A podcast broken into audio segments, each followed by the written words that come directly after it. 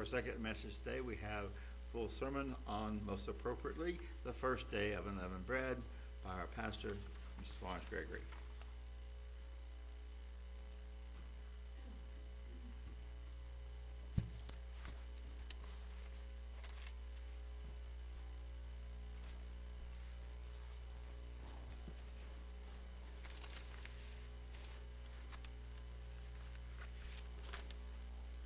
Good afternoon, everyone. We're blessed to be here today in Holy Assembly before God on Tuesday, what is normal work hour and a work day for those not in the Church of God. For most others, this is a regular day of work for them. But we know this day is the first day of unleavened bread. Now, there are many biblical instructions, lessons, and reasons we're here today. We will have a note as I go through this message today of a few of those points, just a few. And we'll see from time to time, from year to year, as we progress throughout our life, many messages, many lessons many different points that we're not going to cover on today. Ron touched on a few, I'll touch on a few more. This year, I don't have any charts, maps, diagrams, illustrations. I've gone through that past years showing the trekking of the Israel from Egypt to the promised land and uh, certain days of significance. We'll look at a few of those. Uh, but I have nine points and before you uh, panic, those nine points can be covered in a few verses, and then we're going to come back and expound on a few of those verses. Let's turn, as we traditionally do, to see these holy days, and just a few that we're concerned about here in the spring. Leviticus, the 23rd chapter, verse 4 through 8. These are the feasts of the Lord, even holy convocations which you shall proclaim in their season. In the fourteenth day of the first month at even is the Lord's Passover. And on the fifteenth day of the same month is the feast of unleavened bread unto the Lord. Seven days you must eat unleavened bread. In the first day you shall have a holy convocation. You shall do no servile work therein. But you shall offer an offering made by fire unto the Lord seven days. In the seventh day is a holy convocation. You shall do no servile work therein. So, at this time, we're going to examine nine of those points that are in these few verses. And the first four, I've spent times in past years expounding point by point by point and emphasizing and going to the Hebrew and, and using illustrations and examples and other scriptures. But uh, for sake of maybe some who might uh, have not have heard this before or have not been here, we'll just review a little bit of uh, these first four points. And uh, these are some of the English words that we have from the Hebrew. Now, the first one is the word feasts of the Lord. This is the Hebrew word chag, and it means a people like festival uh, a festival, a solemnity, a sacrifice. So we use that interchangeably. Now, the world likes to have their feasts, their festivals. Many nations, in fact, I saw in the paper this morning about another country that was having a festival and they were all dressing up and decorating that. And we like to have, in the world, outside the church even, they like to have certain festivals or feasts. And you can think of a, a lot of the examples of where that might be so.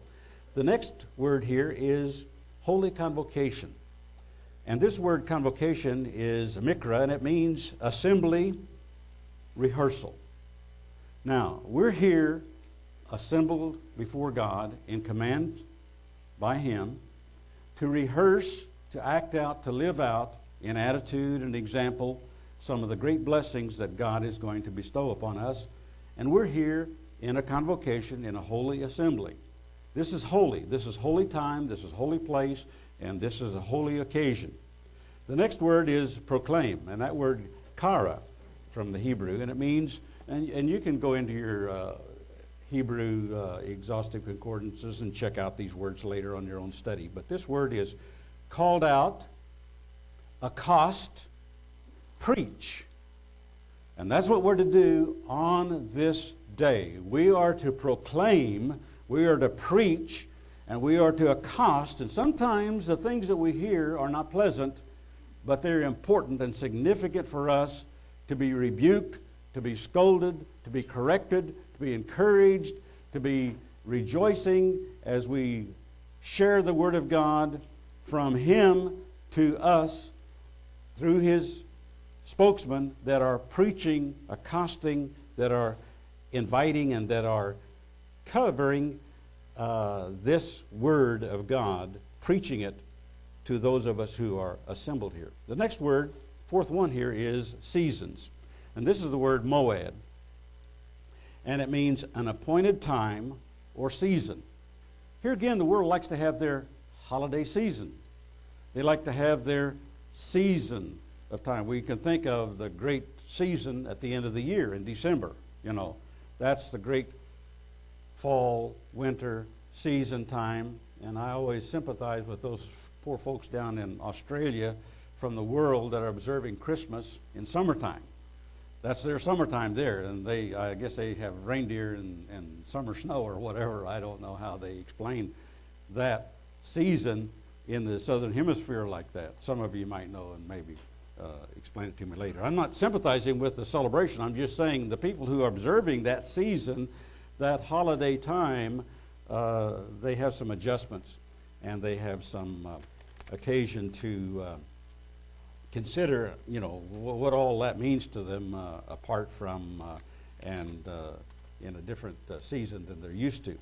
Now, that's just four of the first four points. We've covered these in more detail, and if you want to go back, we have uh, catalogs of messages on the website going back a dozen years or so. You can you can follow up uh, many of the speakers who have covered some of those uh, points. Now, um, as we progress through here, let's let's uh, transfer to the New Testament for a few minutes and consider uh, what Paul had to say about this time that we're considering of the Exodus from Egypt as Israel uh, went out, and we'll consider some of those different phrases that we're familiar with. Uh, 1 Corinthians, the 10th chapter, and in verse 11, 1 Corinthians, the 10th chapter, we've, we've uh, referred to these many times, 11 through 12. 1 Corinthians 10.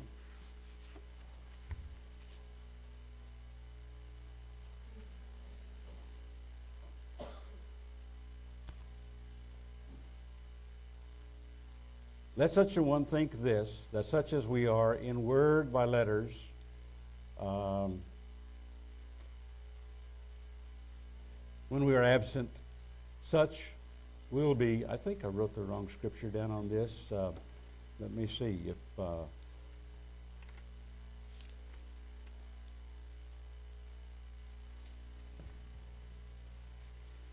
get in the right chapter here. Some of these pages separated. Excuse me just a moment here.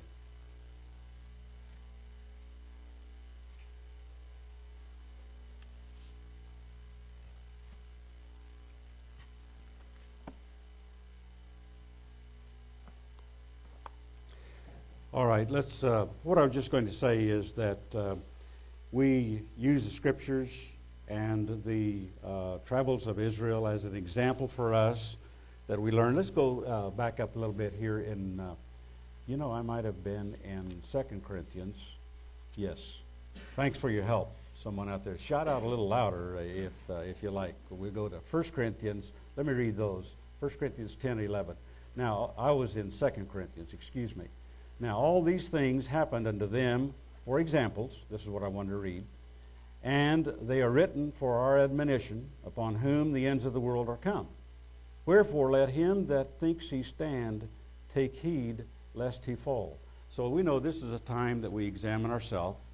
We sometimes aren't very happy with our self consideration and self examination.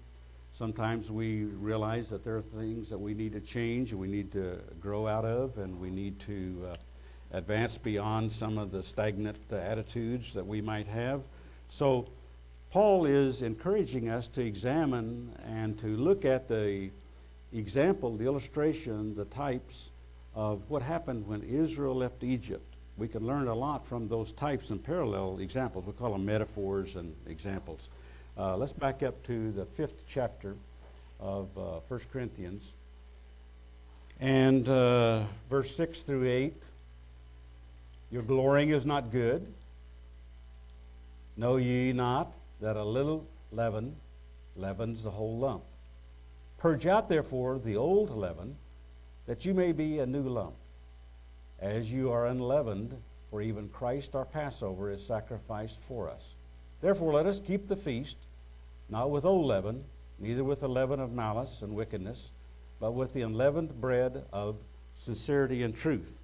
And so, we know, and you can uh, refer, refer back to Steve's message yesterday and other previous messages where he was talking about Jesus is the Lamb of God and the importance and significance. We'll talk a little bit later about the relationship between Passover and unleavened bread and uh, tie those together. So uh, we're instructed here to keep the feast and especially the feast of unleavened bread. Now, Ron touched a little bit on uh, in the first message about leavening, unleavening, and uh, the difference in uh, bread and why we eat it and why we don't and what we eat during this time. But uh, let's look at some things that Jesus said in Matthew, the 16th chapter, and then we'll look at what Paul said also about leavening to help us understand a little bit about uh, the relationship here and what we are thinking about in these uh, parallel times. Matthew, the 16th chapter, and verse 6. Jesus was talking to uh, the disciples in, and Jesus said unto them, Take heed and beware of the leaven of the Pharisees and of the Sadducees. And they were reasoning, well, it's because we didn't take bread that, that he's talking about this uh, bread. But then in verse 12, when Jesus began to explain it, then understood they how that he bade them not beware of the leaven of bread he wasn't specifically talking here about uh, be careful about eating leavened bread, but he had a different point. He had a metaphor, he had an illustration, he had a type, a spiritual analogy, a comparison of uh, what he really meant. So he wasn't talking about the leaven of bread, but of the doctrine of the Pharisees and of the Sadducees. So Jesus is warning them and he's warning us. Listen, brethren, we've got to be careful of the teachings about the Bible and books that are written. When I was a little boy, they used to say, Don't believe everything in the newspaper. Don't believe everything you've read. Don't believe everything you read. Now, I've got a lot of books, and a lot of them, sometimes people ask me, Have you read everything in those books? I said, Well, some of them I've read a lot of times. Some of them I hardly ever read. Because there might be just a little bit in one of those books that's significant or important or good. The rest of it is just ignored. So we've got to be careful about the teachings and the doctrines and explanation and the questioning. And I don't mind questions, I don't mind the challenge of, of answering, and the truth will stand on its own merits, and the truth will be uh, exposed by truth tellers, but liars will tell lies. And so we have to be careful about what we read, what we hear, especially in the religious realm. Now, be careful about the leaven of false doctrine of religious leaders. Listen, be very careful about that. I know we admire maybe some of these fellows, but uh, you wonder how and why they don't see the truth. Maybe they do, maybe they don't. Well, that's for God to judge them, and they'll have to give an account of that. But we have to be careful about that. Jesus warned us about that. Now, in 1 Corinthians, the fifth chapter, let's go back there because we read over quickly but we want to focus and look again on uh, something else there. First Corinthians, the fifth chapter. This is where, you know, accosting comes in, where we speak a little sternly in warnings. And I know some people don't like it. They, they like to hear smooth, nice things, new something new and different. But uh, we review, we rehearse. That's why we're here. We're rehearsing and reviewing over and over and over every year, going on uh, sometimes new territory, sometimes old territory, uh, reviewing and rehearsing what we already know a lot of times over the many years. Verse 8 Therefore, let us keep the feast, not with the old leaven, we throw that old leaven out, neither with the leaven of malice and wickedness. So here's two more explanations of malice and wickedness false doctrine, bad attitude, wrong, evil, wicked. There's a lot of wickedness in the world.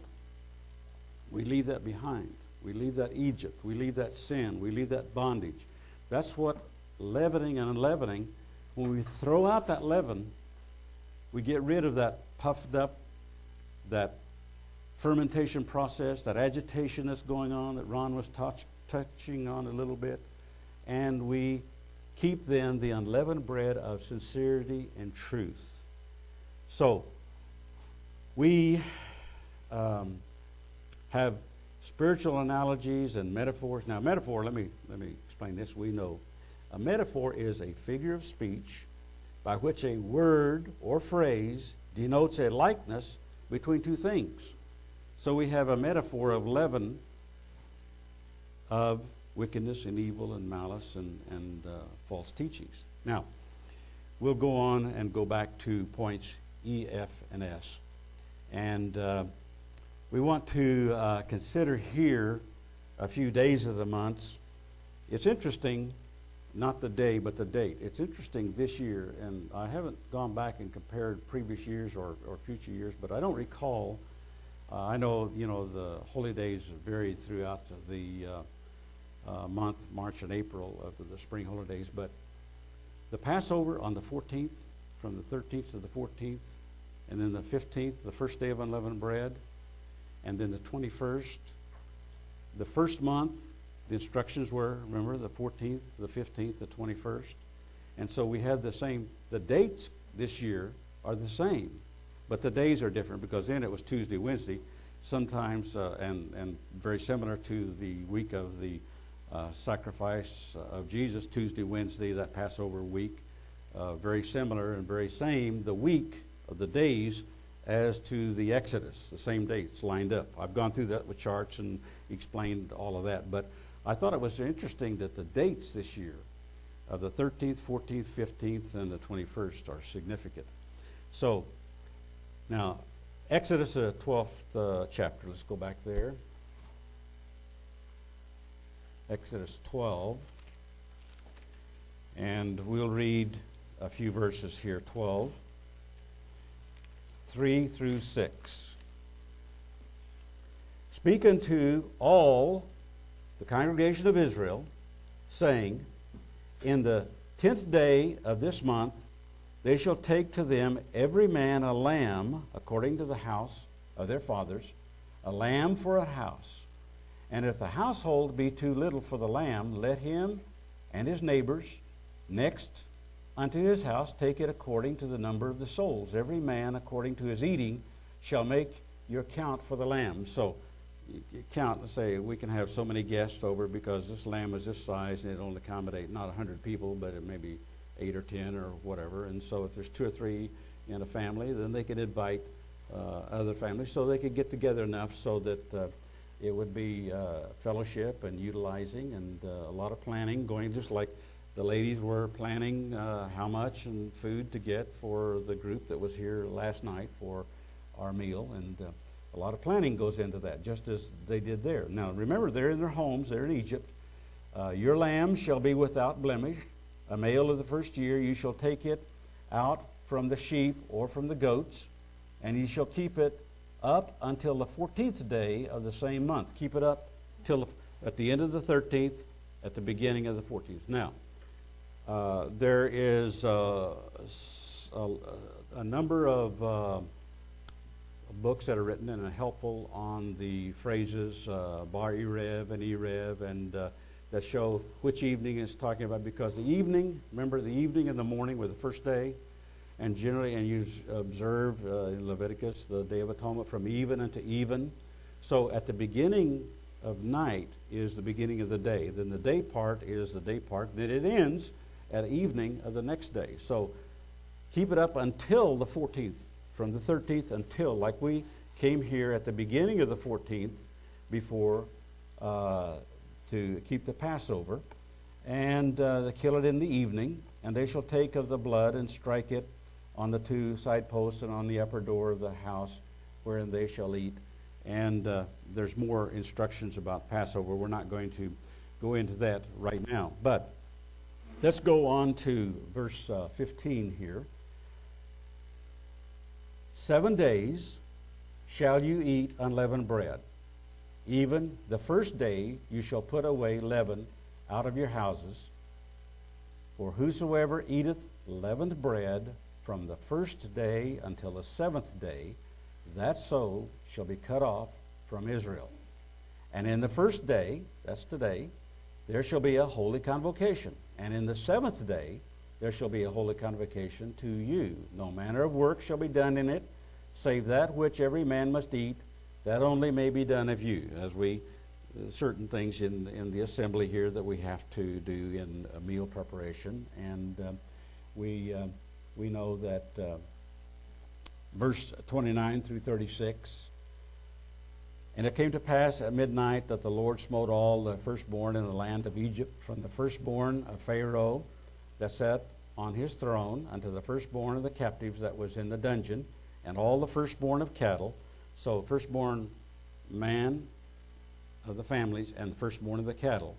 And Pharaoh rose up in the night. Now, this is important. The reason I'm, I'm reading this about the Passover is because there's a connection we'll see with unleavened bread that's very important. Pharaoh rose up in the night, he and all his servants and all the Egyptians, and there was a great cry in Egypt, for there was not a house where there was not one dead. And he called for Moses and Aaron by night and said, Rise up and get you forth from among my people, both you and the children of Israel, and go serve the Lord as you have said. Also take your flocks and your herds as you have said, and be gone, and bless me also. And the Egyptians were urgent upon the people that they might send them out of the land in haste. For they said, We be all dead men. And the people took their dough before it was leavened, their kneading troughs, being bound up in their clothes upon their shoulders. And the children of Israel did according to the word of the Lord, the word of Moses, and they borrowed of the Egyptians jewels of silver, jewels of gold, and raiment. And the Lord gave the people favor in the sight of the Egyptians, so that they lent unto them such things as they required, and they spoiled the Egyptians. Now, uh, let me read a couple more verses and then some comment. Now, the sojourning of the children of Israel who dwelt in Egypt was 430 years. And it came to pass at the end of the 430 years, even the selfsame day, it came to pass that all the hosts of the Lord went out from the land of Egypt. It is a night to be much observed unto the Lord for bringing them out from the land of Egypt. This is the, that night of the Lord to be observed of all the children of Israel in their generations. And so we call it the night to be much observed. NTBMO, that's what I call it. Night to be much observed. And uh, we call it sometimes the night to be remembered. But it's, it, it is to be remembered. There's a lot in the scriptures we won't focus on today in this message about remembering, remembering all the way, remembering all those illustrations and examples. Now, some teach as um, others, and I won't, I won't mention. Some teach that the Passover should be on the 15th. Uh, that uh, Israel spoiled the Egyptians on the 13th, and then they killed the Passover lamb uh, at the end of the 14th and began to eat it on the 15th. And there are many today that believe that um, the Passover should be observed on the 15th. That's, that would be uh, the beginning of the first, what we call the first day of unleavened bread, which it says. And one man told me, well, uh, what we should do is we should have the Passover on the 15th in one facility, and then after we eat the Passover, then go to another facility and have the night to be much observed, do a lot of rejoicing and eating and you know that'd be pretty difficult. We got out of here last night about what 9:30, 10. Some of you probably 10:30, 11 o'clock. The the people who are serving and, and cleaning up and preparing for today, and uh, then to go to another facility and start rejoicing with a high hand, that would be it just wouldn't fit. So uh, you have to go back and consider that uh, we do it according to Scripture, according as we see. The beginning of the 14th, from the end of the 13th to the 14th, is the Passover. Then the night to be much observed is at the beginning of the 15th, and then the day part, we're here today observing the first day of unleavened bread in the daytime setting. And then the 21st, which will be next Monday, seven days later, will be the last day of unleavened bread, the seventh day of unleavened bread. Now, if you connect the Passover and the seven days of unleavened bread, that's an eight day period. Same thing in the Feast of Tabernacles, starting the 15th and the 21st is seven days of Feast of Tabernacles, and on the 22nd is the eighth day, the last great day, an eight day period. There's significance of the numbers in the scripture, and uh, we won't go into that. We've gone into the past about the number eight and significance, and the number seven, and the number 10, and the number 15, and the number 21. There's, there's a lot of significance, 42, and uh, uh, they have uh, importance to God is uh, numbers and names. So now we've looked at uh, 5, 6, and 7, E, F, E, F, and G. And now let's go to another point here. And I'm going to touch on this briefly because Steve's already covered this about the Lamb of God and Christ our Passover. But let's, let's look again in uh, 1 Corinthians, the 11th chapter. And I told uh, uh, Brian that I wouldn't necessarily have to show all of these scriptures because I'm going to just refer to them and talk about them and just cover them rather quickly. But 1 Corinthians, the 11th chapter, verse 20 and 22, we're told that the Passover is not a meal. We don't come forward to eat a meal. We've explained why. We eat before we come. We eat the emblems of bread and wine, but not a uh, lamb, not a sacrifice, not a big meal. We don't eat that at the uh, Passover ceremony. We do, as Jesus said, foot washing, uh, unleavened bread, and wine. It's a time in Exodus, the 12th chapter, verse 42, 47, and 28, when we examine ourselves and we keep it. Now, remember the Old Testament scripture was no uncircumcised, no foreigner, no alien was to keep the Passover. If they kept the Passover, they had to be circumcised and had to become a part of the nation of Israel. The Old Testament forbid un, uh, non Israelites who were foreigners and strangers and uncircumcised to keep the Passover with them. They just weren't, weren't permitted. In the Church of God, we say that the unconverted should not be keeping the Passover with us. They can come and observe, but to take the emblems of the New Testament, they need to be baptized, believe in Jesus Christ, the Father, have the Holy Spirit, be an overcomer, be converted to participate in the Passover. I'm not making a big point of that. I'm just saying that the restrictions in the Old Testament, the spiritual analogies and type and metaphor and, and application, as we advance and progress from uh, basic, primary, essential teachings into more advanced typologies and scriptural application from the physical into the spiritual, we see why that is so.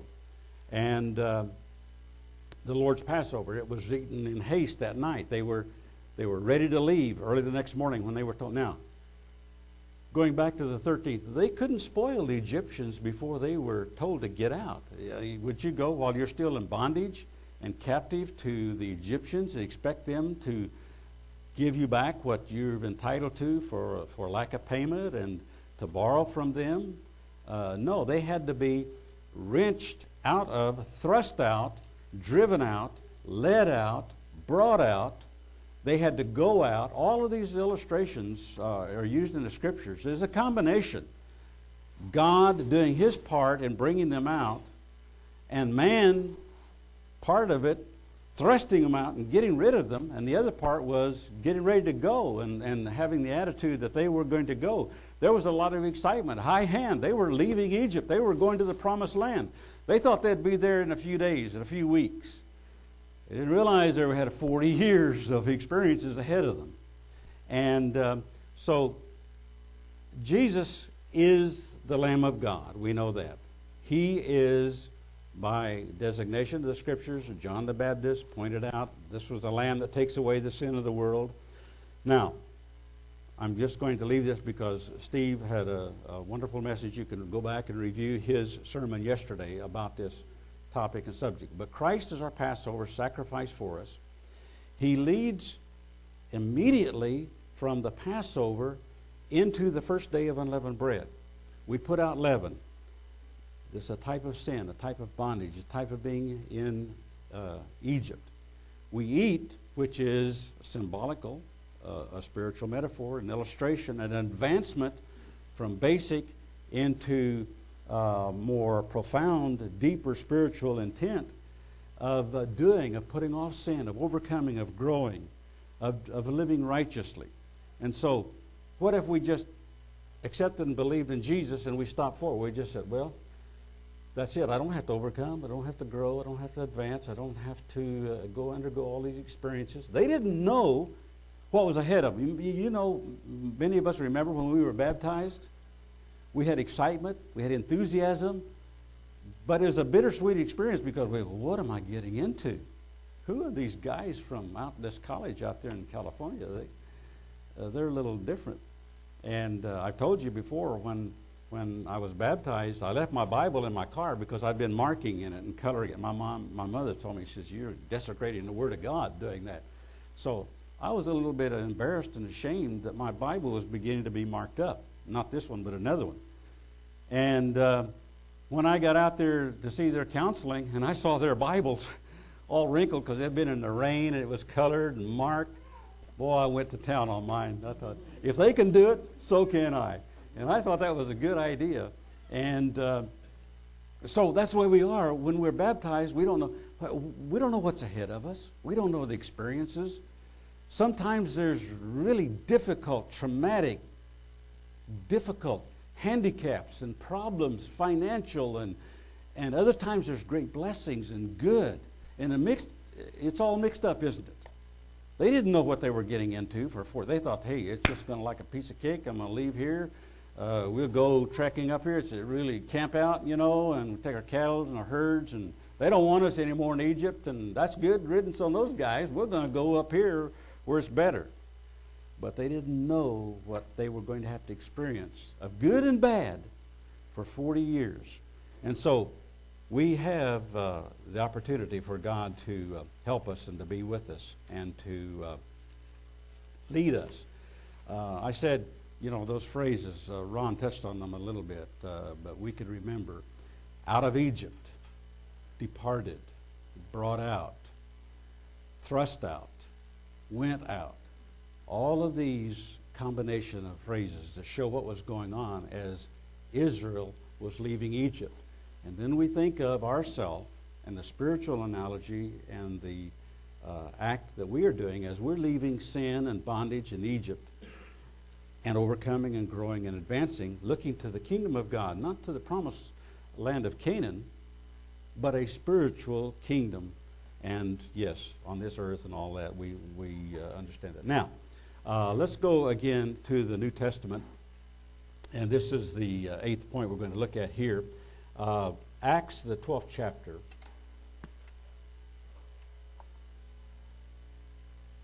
you know, you, uh, as time approaches, uh, speakers know you start uh, gathering material and thinking and letting things mature, and you, you cast off and you reject, and you think of all the many messages and all the things you could say that just time doesn't permit maps, charts, illustrations, tying it down, showing exactly. And so we just have to, sometimes because of time constraints, speak in uh, generalities here. But uh, let's go to Acts, the, if I can get there, you're already there, Acts 12. Uh, well, Brian's quick on that computer there. I know, he, you're ahead of me. Acts, the 12th chapter. And uh, verse uh, 3. This was at the time, uh, uh, 10, 12 years after Pentecost, when uh, Herod killed James, uh, the brother of John, with the sword. And because he saw it pleased the Jews, he proceeded further to take Peter also. And in parentheses, Luke is writing, then were the days of unleavened bread. Now, why, what is significance? Why mention in the scriptures to readers who are Gentile and, and uh, Jewish and Christian of all nations of this earth? And it's a record in there for several thousand years. It's the Word of God. Then were the days of unleavened bread.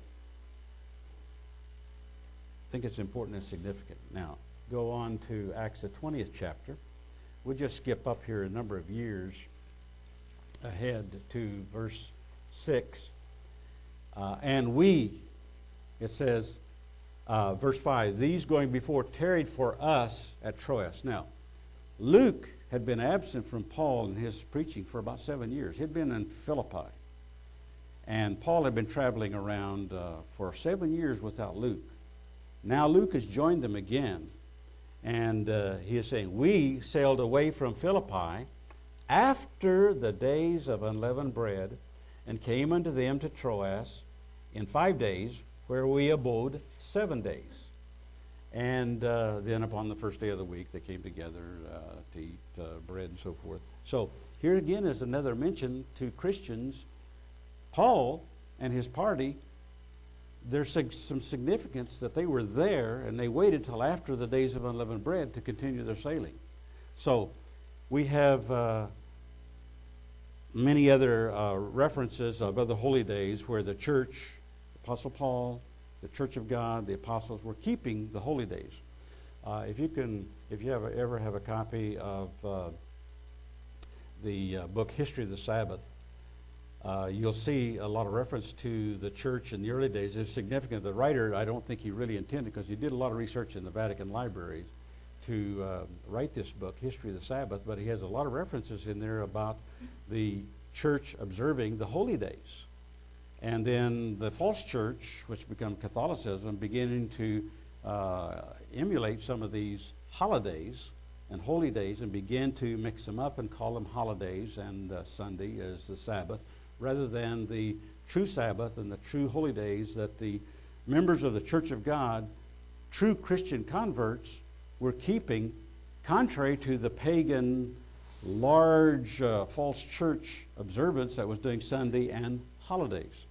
And so that's just a that's just a side I wasn't uh, was in my notes to mention, but uh, happened to think of that. Uh, now, let's uh, let's go back to the Old Testament in Luke. In, uh, pardon me, in Leviticus, the twenty third chapter. Let's go back there. It sure is hard when you're discussing the holy days to get out of Leviticus, the twenty third chapter. It's it's such a uh, chapter covering all the holy days. Leviticus 23, verse 6 again. And on the fifteenth day of the same month is the feast of unleavened bread unto the Lord. Seven days you must eat unleavened bread. Now, there's other scriptures that says you shall eat it. You must eat it. This is something that we know over the years. We don't have a choice. We're told by God, you must eat it seven days. So, seven days we eat whatever you eat tacos or Triscuits or matzos or rye crisp. You know, it's, it's hard to, getting harder to find rye crisp. Remember, that was about the only thing many of us, long time, I don't want to say old members, but many of us long time church members, that's all you could find was, matzo, was uh, rye crisp. And I love that seasoned rye crisp, but it's getting harder. Uh, I think Purina owns it now. Uh, they they're big in dog food and cat food, but uh, Purina Chow. But uh, I think they own RyKrisp Company now, and it's. Do you know how many of you know where to get RyKrisp? I think you can get it at Petty's. Uh, they were out when I went there. Uh, Reasor's. I went to several Reasor's, Warehouse Market, Harps. They don't have it. They didn't understand. What? Are you talking about Ritz? No, RyKrisp. R Y K R I S P. Uh, they don't. Which Reasor's stock it? On. Oh, in Broken Arrow. Okay. Uh, if you uh, Akin's Health uh, Health Foods, uh, no Petty's over on Utica, they generally have it, but they were out. I guess other people like us like RyKrisp. So, have you have any of you had trouble? fi- I know some of you may not like RyKrisp. You had so much of it that, that you don't want it anymore. But uh, it's uh, it's good. You must eat it. Uh, Exodus 12, chapter, verse 15 says, Seven days shall you eat unleavened bread, and put it out of your house. Fortunately, uh, my son, one of my sons, lives in an apartment complex, and they've got a big dumpster. And because he lives there, he can put trash in that dumpster. So uh, if I don't, the last day, if the, if the trash truck doesn't come on the right time, now he came today, they're coming today at Tuesday, so I wanted to get rid of it last night.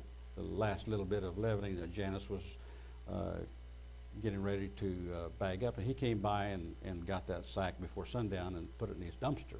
Sometimes I go to the city park, take a little sack of it and put it in their trash can. And uh, because it says get rid of it, get it out of your house, get it out of your. So, so we know the significance. Now, here's this is not just a physical thing we go through and we have a lot of fun, the kids. This is a profound spiritual application because after we accept the, and after we eat the Passover and we enter into that new covenant relationship with Jesus Christ and He's living in us and we're growing and advancing and overcoming, so we got to be fully obedient to God. Remember the, when we ate the Passover, it was they were to uh, cook it with fire, all the pertinences, all the inner. This is, was an exception where the inner organs were roasted, and they ate of those. Now, normally, when you would butcher, you would get rid of the uh, uh, organs that you're not going to eat, entrails and things like that. But the Passover was to be all cooked. That means our whole being, our whole, at Jesus Christ it was the Lamb, totally committed to God and us and in, in perfection. Never a man walked this earth, we've said that before, except Jesus Christ, who is perfect. We're to be like him, and it takes a lot of years. Some of us God has to work on for a long time. And some of the new ones, maybe God can hammer uh, real quickly and heater, uh, easier and hotter, uh, heater, hotter, uh, with uh, trials and tribulations and fashion them over a shorter period of time. Some of us, God has to work on for a long period of time to get us to the point where we are to be fashioned fully like Him and to be like Christ. And that's our hope and that's our glory, not just the physical things, but the spiritual application. And no leaven was to be found in the houses. We weren't to eat anything leavened cakes, cookies, breads. Um, they're leavening in a, a, a lot of things, and we, we become label readers. Remember? Label readers. This is, oh, pitch that out. It's got leavening in it. Hmm, I didn't know there was baking soda in there. We read labels, and we pitch a lot of stuff out that we don't think. You know, uh, soup, it's got leavening in maybe some of the uh, uh, uh, in, ingredients in that. So we have to become label readers. Now, final point here is in uh, back in Leviticus, the 23rd chapter. Well, we're here. We'll just read this, verse 8. Uh, but you shall offer an offering made by fire unto the Lord seven days. In the seventh day is a holy convocation. You shall do no servile work therein. Now, we can be thankful we don't set fire to your offering and burn it up. It was painful for some of some. Really can't, I can't afford to give to God. Now, we find when we first give our 10% and a little, the rest of it stretches further. When we try to cheat God and take care of the bills, there's not going to be enough there to go around, is there? We know from experience, the first thing we do is we give God his portion, and boy, the rest of it, it just seems to stretch further. And that's what we do here when we come and we give an offering. Now, here's where uh, we have seven holy days during the year, and we know uh, Pentecost and trumpets and atonement and tabernacles and the last great day and the two holy days in the in the springtime, uh, first day and the seventh day of unleavened bread, and seven holy days when we take up an offering. But there's no restriction on any of us to give our offering seven days during unleavened bread. Now, it's a little more convenient since we write a check to do it the first day and do it the last day. And you can divide out, let's see, I'm going to give an offering of this amount, $700. So what I'll do is maybe I'll give 400 on the first day and 300 on the last day. And you give 700. Now, if you want to bother uh, Richard uh, or them at uh, Texas that aren't going to pass a uh, offering plate around, when I say Texas, Church of God International, that's going to be at Wagner, and uh, can bother them and say, hey, uh, this is uh, third day of unleavened bread, I want to give you an offering. Okay. But if we all did that, it would be uh, a little cumbersome. So it's easier to do the same thing on the holy days. And that's how we justify, explain, traditionally, that's how we do it because we're here really in holy assembly on this day. We're working tomorrow at our job, rest of the week, and then on the Sabbath. So we don't have an occasion maybe to get together to give an offering, or you can put it in the mail. Now, if you want to take your offering and divide it out among seven days and put it in the mail every day, a certain portion, uh, there wouldn't be anything wrong with that. It's just a little easier, isn't it, to take it up when we're here on the. Uh, now, why am I hammering this? Because it's just basic, but basic truths is what I'm talking about that advance into profound, deeper spiritual. So, what we've got to think of is the physical of being in Egypt and captive and bondage of sin and the parallels. I didn't spend a lot of time showing the application of those uh, fundamental types, but the physical, as we advance and leave in the physical realm, and then we take the spiritual and we compare leaving Egypt spiritually and advancing to the kingdom of God. So, um, that's, that's enough uh, on that. I'm going to close because we have um, a uh, meal prepared that uh, we all brought uh, food to share in fellowship. And I might say that uh, those who maybe didn't come or didn't intend or didn't know to stay to join us, and we'll have uh, uh, plenty of food. And some, I think, was left over from last night. Some probably left over from today. But uh, maybe if we all share and eat, we'll have less to take home. We can, we can eat more here. That's the way it works, isn't it? Okay. Now let's think about this. We're covered by the blood of Christ. We grow, we overcome, we advance in good character. Through the grace, through the mercy and help of God, and our whole being as Christ, our whole being is dedicated to Him. We remember all the way, and that's, that's, that's another message about remembering. And they were told to remember all this way. Remember all those examples and illustrations. As they left Egyptian bondage, a type of Egyptian uh, sin in our life, advancing to the promised land, the kingdom of God. So, today is just a little rehearsal, a little review of a few points of why we are here today, of why we are observing this first day of unleavened bread.